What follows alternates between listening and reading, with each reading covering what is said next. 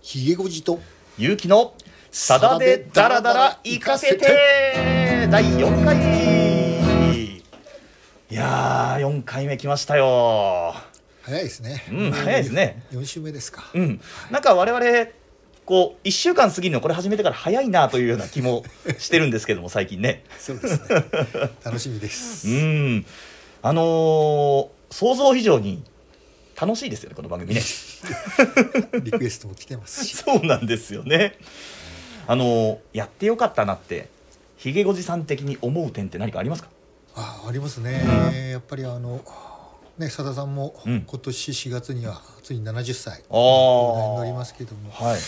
やっぱねあのさださんをずっと聞き続けてきて、うんこの時期に私としてもやっぱり改めてはいさだ、さんの楽曲を一曲一曲、うんまあ、丹念に振り返っていくっていう意味では、はい。やっぱりさださんのやっぱりこの50年近い、うんえー創作活動をね、うんえー改めてここうやって語りながら振り返るっていうのが今ね、うんうんえーできるっていうのは非常になんかこうおまあ価値があることじゃないかと思ってます し私なりにもう一回ねおさらいしているようなところがあっああそうて、で非すか。常うに楽しいですね。ーん。あの私世代世代がちょっと違うじゃないですか。さださんがこううちの親父と同い年なんですよ。でなかなか自分のまあ子供の頃に好きだなと思って好きになったんですけど、このギターをやり始めて曲を披露しようにも友達みんな知らないっていうことが多くて。今こうやって思う存分さださんの歌弾いてるっていうのがすごく嬉しいですね。ね、語り尽くそうとするおっさんがいて そそれをね歌で、えーサポートするというねいやーなんか化学反応ですよね。ガガガンので すねあのメッセージで結構リクエストも来ていてはいディスタンスやってほしいとか、うん夜間飛行やってほしいとかでそれから「キキョライ」のまだやってない線香花火やってほしいとか、ね第三病棟やってほしいとか、いっぱい来てるんですよね。そのうちやりましょう。そのうちですね。それからあの会社ではあの某副査定の解説員の方から「吸い殻の風景やってくれよ」なんてこともありましたよえーね。こうれもね、んぜひやりたい歌ではありますけどね。はいえさあ今回なんですが4回目にして初めてちょっと「キキョライ」から離れてみようかなと。ーそうなんですよ。ん実はあの、ね今あのさださんあの去年からはいやってらっしゃるあのさだドンツアーっていうね、うんあの全国ツアーが実は明日がはい、千秋楽。おお、実はここ福岡、はいサンパレスでうん明日が最後のラストコンサートということなんですけれなどんもとなんもと。ともとねこれあの12月上旬にツアーは終わる予定だったんですけど、はい。 11月の中旬にちょっとさださんが喉のちね、うん、そうでした調子ねを。悪くされて、ええ何本かちょっとコンサート飛ばした関係で、偶然なんですけど明日の福岡が、ええまあまあ千秋楽になってしまったとはいいうことで、今回実は珍しくね、うん。さださんはコンサートツアーっていうのは大体セットリストっていうのは公表してないんですけど、はい。今回はあのさこの「さだどん」っていうねアルバムを曲順通りに歌うっていうおね非常に異例のお。はいはコいンサはーい。トをやってらっしゃいまして、えで今回え。うん。この中から1曲、うんぜひさださんへのお敬意を込めてはいはいはいはい。取り上げたいと思って、え今日はえ。うん。関白宣言をあらららら来ましたねこれ練習しましたねこの7フレから始まるオープニ ングやりましたが、ね、あのさださん、ええあの最大のヒット曲とはいいうことで、うんえー空前のね、まあ、社会現象をもう巻き起こして映画化までされたってえ実に160万枚えうんうんうんうんすシングルが売れたというですね、ごいなあ160万1979年ええ7月の発売ですねもうお43年前 のお楽曲になるんやでっすけれどぱもり生まれる前な んですね私のねそうですね。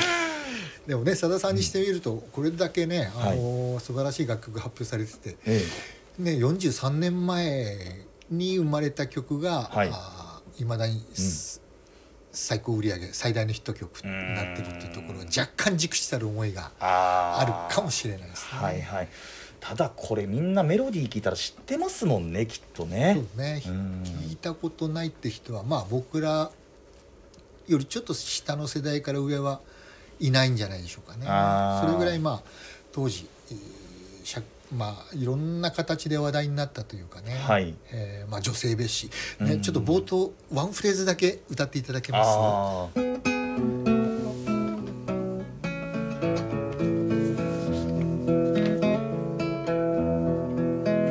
お前を嫁に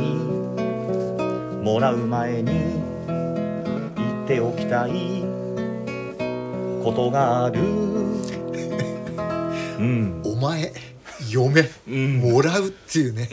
もう今だったらねなかなかこういう歌詞は書けないでしょうというぐらいなるほどなるほねどうんやっぱりここに噛みついてね、うんえーまあ、女性蔑視だとかね,、ああ、え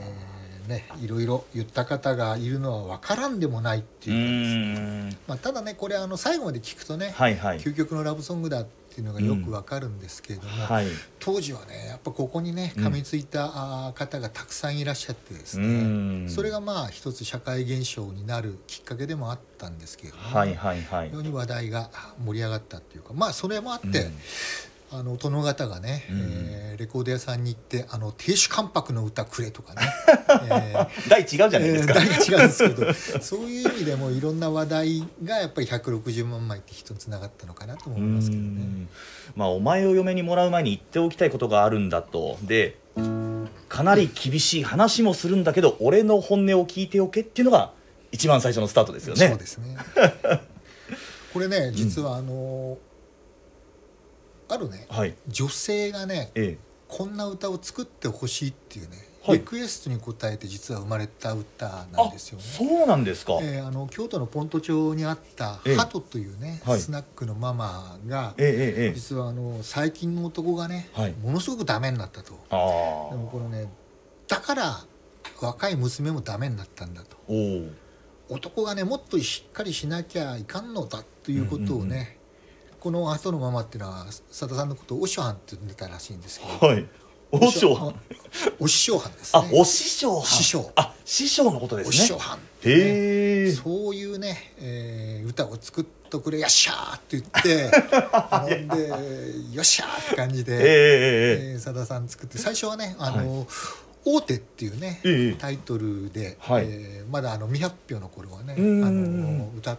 たこともあったらしいんです、はい、まあ、レコーディングして発売する時にええええええまああの「関白宣言」っていうふうにねはいタイトルが変わったっていうふうにうんうんうねんさださんもおっしゃってましたけど大手ってなんで大手なんですかつまり大手飛車取りの大手ですよね。はい、嫁さん将棋のね、ううんん嫁さんをもらうというあ大手そういうこ大と手という時の決め台詞が「お前を嫁にもらう前に」っていうことじゃないです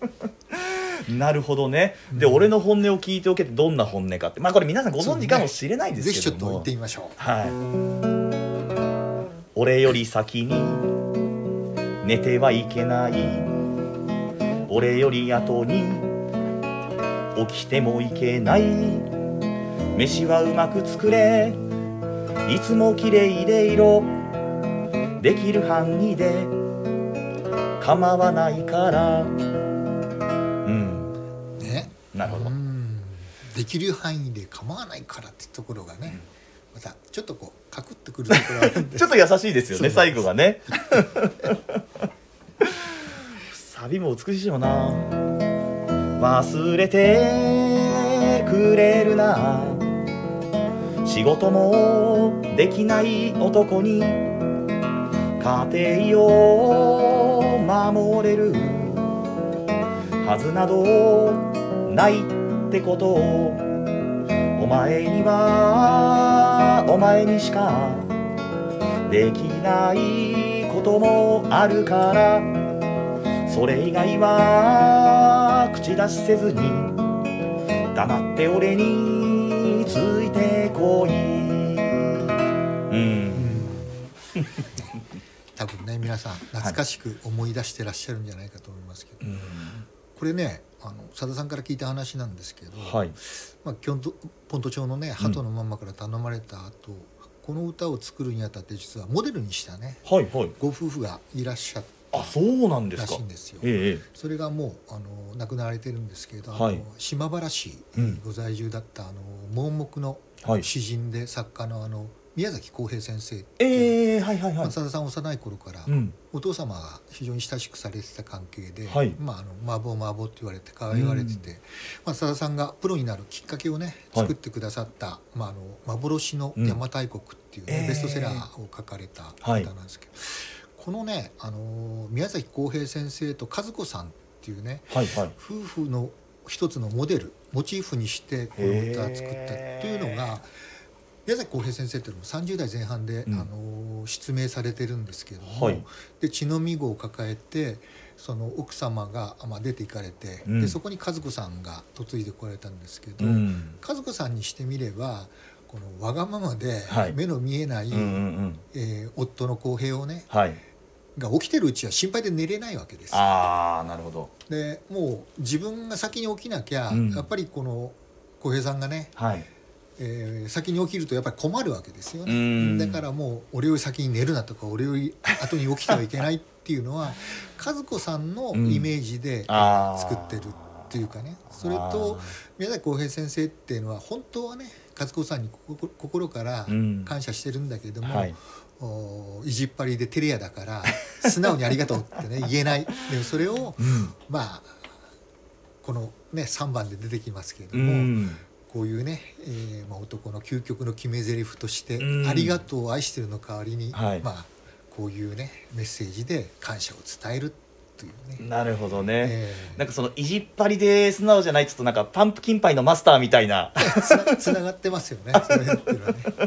そういう不器用な男の人よく出てきますよね出てきますねでまあ落語の世界にね、はい佐田さん結構ね、そっえちえええ落語のイメージでうんうんうん作られてる楽曲ってね、はい結構あのまあ多分いつか登場する雨宿りとかもね、ええまさに落語の世界ですしね、はいはいはいはい結構この2番のとこも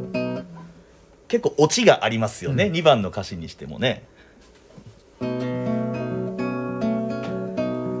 「お前の親と俺の親とどちらも同じだ大切にしろ」「中と小中と賢くこなせたやすいはずだ」愛すればいい人の陰口言うな聞くなそれからつまらぬ嫉妬はするな俺は浮気はしない多分しないと思うしないんじゃないかなまあちょっと覚悟はしておけみたいなねまあ、このね上着の部分を除くと本当に ねあの家族が円満である、うん夫婦が円満であるための極意がね、うんここにか、うんメッセージとして込められてるっていうかね。ちょっと一番とまあ語調というかうん一緒なんですけど、内容はちょっとなんかこう普遍的というかそうね、うんあの命令帳ではあるんだけれども、はいやっぱりこう普遍的な、あーうん夫婦のあり方家族の円満なあり方っていうのを、はいここはいに本当にほん込められてるっていうかね、うんえーメッセージとしては素晴らしいですよね。そうですよはいねそれからもうサビに行くと「幸せは二人で育てるものでどちらかが苦労して作ろうものではないはず」「お前は俺のところへ」家を捨ててくるのだから帰る場所はないと思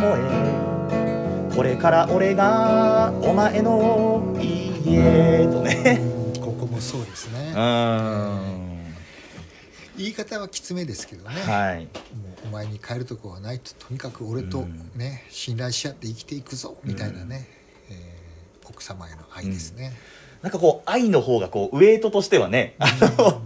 言葉以上に迫ってきてる感じはしますよだからこれねね。前奏感想とやっぱりこうすごくこうアレンジがいいですよね、あーこれ実はさださんが初めてねはいソロになって初めて自分で編曲した歌なんですよ。あそうなんですあか。のベーシストの福田育次郎さんってえいえう、まあ、バックバンドのねはい。方と2人でね、うんえーアレンジして、うん結局あの渡辺俊之さんとか、はい服部克久さんの手を借りずに、えまあ、編曲したえへえそういう意味でも、まあ初めてうん佐田さんが編曲にトライしたっていう歌でもあったわけです。ですねへえ3番になるとすごくしっとりになるんですよね、うん先ほどのねあの愛しているとか、うんありがとうって言えない不器用な夫がね、うん奥さんへのねこ感謝をね心を込めて述べる言葉ですね、子供が育って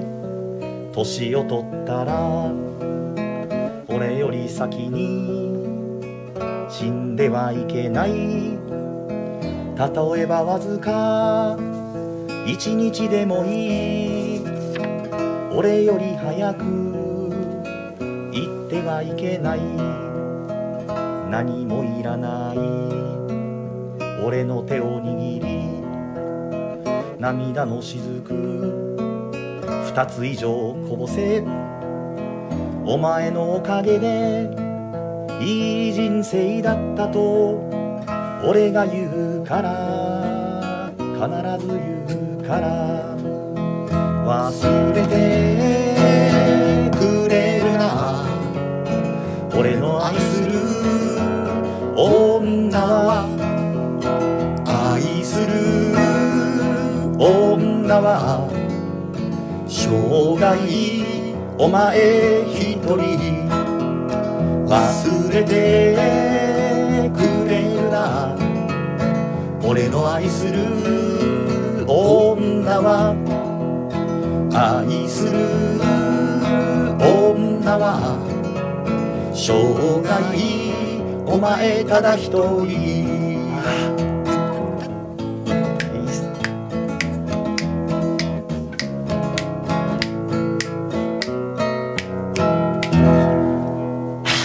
つい歌っちゃいましたねやっぱり究池極子さ究ん極のラブソングですねやっいぱやりねえーこれね、あの先ほど申し上げたように79年の7月に発売されて、ーはい、わっとやっぱりねヒットしてもう12月にはねうん、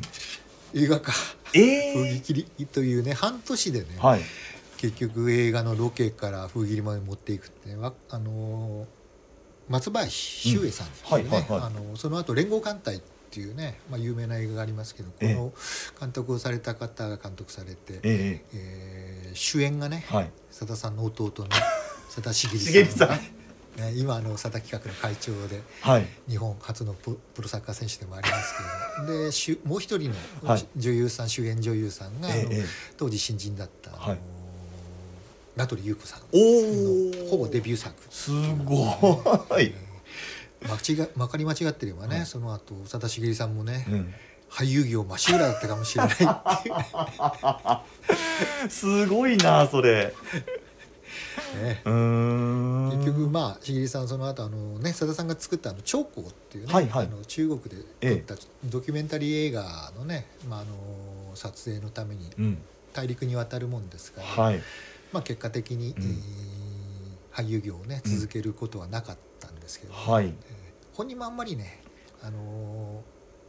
やる気がなかったみたいですそうなんだ そうなんだ結局ねこの映画ってさださんを主演にして作ろうとしたけど、忙しすぎてできないんで、んはい代役としてしぎりさんにねあオファーが来たみたいですしげりお前やれみたいな感じそうででお兄ちゃんが言ったってことですかねまあ半分ね、はいい、やいや付き合ったところはあったなと思うんですけどね 今もねしぎりさんにその話するとね、うんなんかこう、ね、いいや嫌な顔するんですけどね、そうなんですね。ちょうどね今これニュースのスタジオであの収録してるんですけどねそろそろニュースが始まるという ことで我々まだまだやりたい気持ちはあるんですがちょっとどかなきゃいけないかもしれないですね。そうです ねもうお20分近くになりますんで、はい、ね、今回はあうのん最大のヒット曲、はい突然ね、うんあのー、3曲続いた後は、はいビッグヒット曲というね、うん皆さんよくご存知の曲に行きましたけども、うんえ天卓指定券夕凪ときて関白宣言 いきなり大物の投入という第4回でしたけれえども突然路線転換っていうかね、うんえ次回は思ったんですけどこうさださんをこう好きになった我々がうんきっかけの曲とかやりたいなーなんて思ったりもすえいるいんでですすがねグレープにお戻りますかじゃ戻りたいあ、なー、ね、前もお話ししましたけど、うん私がさださんを知るきっかけになったのがね、はい中3の時に、えまああ、グレープ2曲目のね「精霊流し」えう、っていうん歌がきっかけだったんですけども、はいまあ、さださんを知るきっかけっていうのはそれだったんですけども、その後ねさださんにハマるきっかけになった歌、はいやっぱりねグレープ時代のはい歌なんですよ、あーそれいきましょうか次回はね、えーじゃあ